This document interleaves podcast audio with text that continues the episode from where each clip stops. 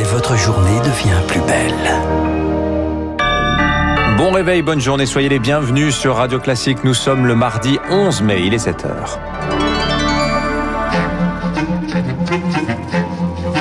6h30, 9h, la matinale de Radio Classique avec Dimitri Pavlenko. Et à la une ce matin, le mode d'emploi du déconfinement livré dans le Parisien ce matin par Jean Castex. Pas plus de 6 à table en terrasse à partir du 19 mai. Des jauges dans les théâtres et les musées. Tour d'horizon dès le début de cette édition. Des sanctions pénales renforcées pour les auteurs de crimes contre des policiers ou des gendarmes. C'est l'autre information de la matinée.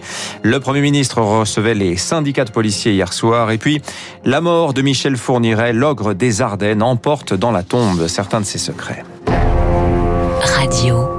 Classique. À la une, enfin, le bout du tunnel, Lucille Bréau. La France est en train de sortir durablement de la crise sanitaire. Les mots pleins de promesses de Jean Castex à la une du Parisien ce matin dans un entretien fleuve. Le Premier ministre détaille les modalités du prochain déconfinement. Il confirme un retour au restaurant, au cinéma, au musée dès le 19 mai avec des règles précises. Charles Bonner, d'abord pour les déjeuners en terrasse. Oui, ce sera pas plus de 6 à table et les terrasses limitées à 50% de la jauge. Dans les commerces, ouverture, mais avec 8 mètres carrés par client.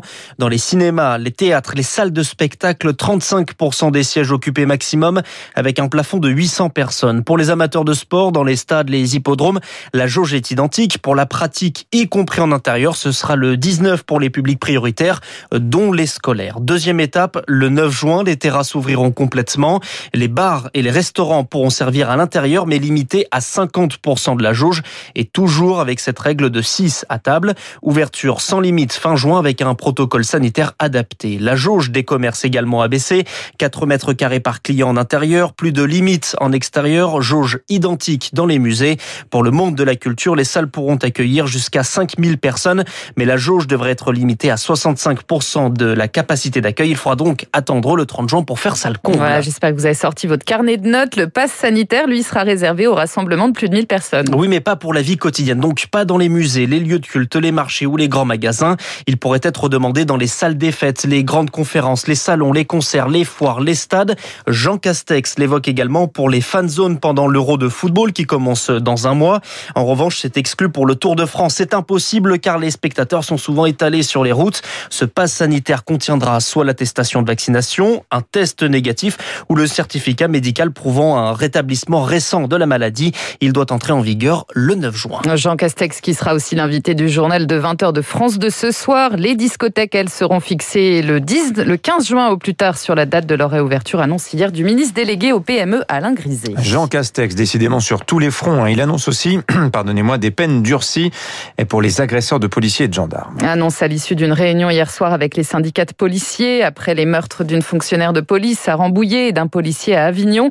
Pour les personnes condamnées à perpétuité pour un crime commis contre un policier ou un gendarme, la peine de sûreté va être portée à 30 ans. Les possibilités de réduction de peine, elles, vont être limitées strictement.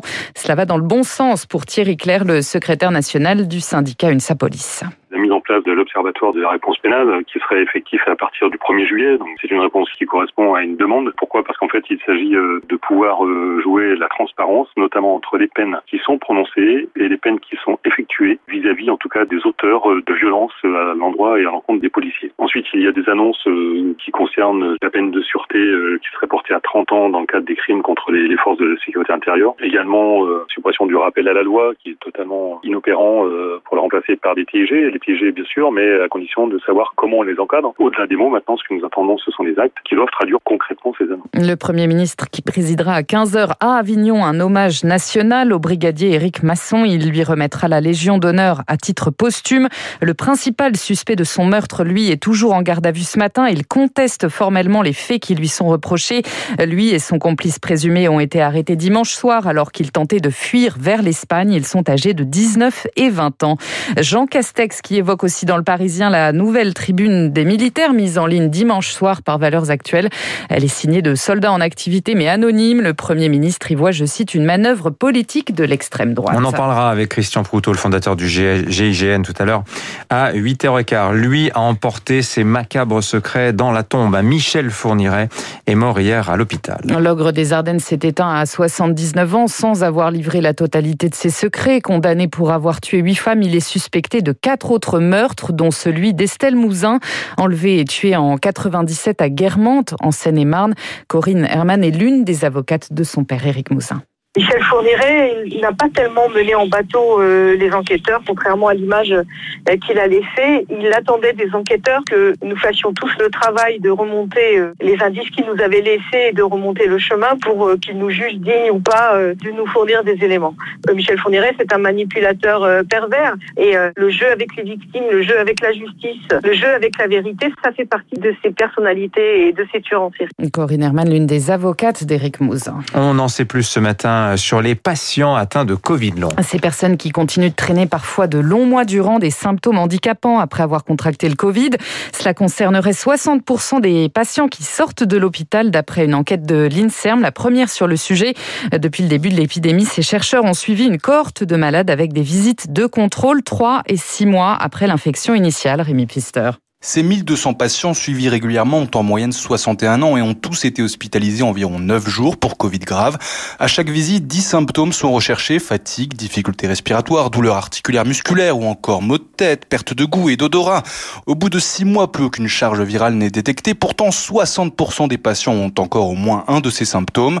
Pire, un quart en présente 3 ou plus, selon le docteur Jade Gaune, spécialiste en maladies infectieuses qui a mené cette enquête. Les principaux symptômes, c'est la fatigue, et les douleurs articulaires et musculaires. Vous avez à peu près 7% des individus qui ont toujours une perte du goût ou de l'odorat. Le fait d'être une femme et le fait d'avoir fait un séjour en réanimation est plus fréquemment associé à la persistance des symptômes. Et puis on peut quand même dire que ces symptômes sont plutôt invalidants puisque il y en a encore 30% d'entre eux qui n'ont pas réussi à reprendre le travail. Plus inquiétant, les chercheurs n'observent pas d'amélioration au fil du temps. 655 patients présentaient des symptômes trois mois après la phase aiguë de la maladie. Ils sont encore 639 à 6 mois. L'enquête va se prolonger encore durant un an avec cette fois également des tests neurologiques. D'autres patients vont aussi être inclus pour évaluer l'effet potentiel des variants. Et sur le front du vaccin, enfin celui de Pfizer vient de franchir une nouvelle étape aux États-Unis. Il est désormais autorisé pour les adolescents âgés de 12 à 15 ans. En Europe, en Europe, une mesure similaire pourrait intervenir rapidement. Enfin, en Israël, des années que l'on n'avait pas connu un tel niveau de tension. Le chaos et la rage hier soir encore sur l'esplanade des mosquées à Jérusalem. Des affrontements violents entre Palestiniens et police israélienne ont fait 500 blessés. Dans le même temps, l'armée israélienne dit avoir frappé 130 positions du Hamas à Gaza. Bilan 20 morts, dont 9 enfants d'après le Hamas. 15 militants tués d'après l'armée israélienne. Des frappes qui faisaient suite à des salves de roquettes tirées depuis la bande de Gaza vers Israël. Une escalade inacceptable pour Washington. Bruxelles appelle à la fin immédiate des violences. Merci Lucille Bréau. On suivra hein, la situation, l'évolution de la situation en Israël tout au long de la matinale jusqu'à 9h. Pour l'heure sur Radio Classique, il est 7h08. Merci Lucille. D'abord, vous revenez tout à l'heure à 8h.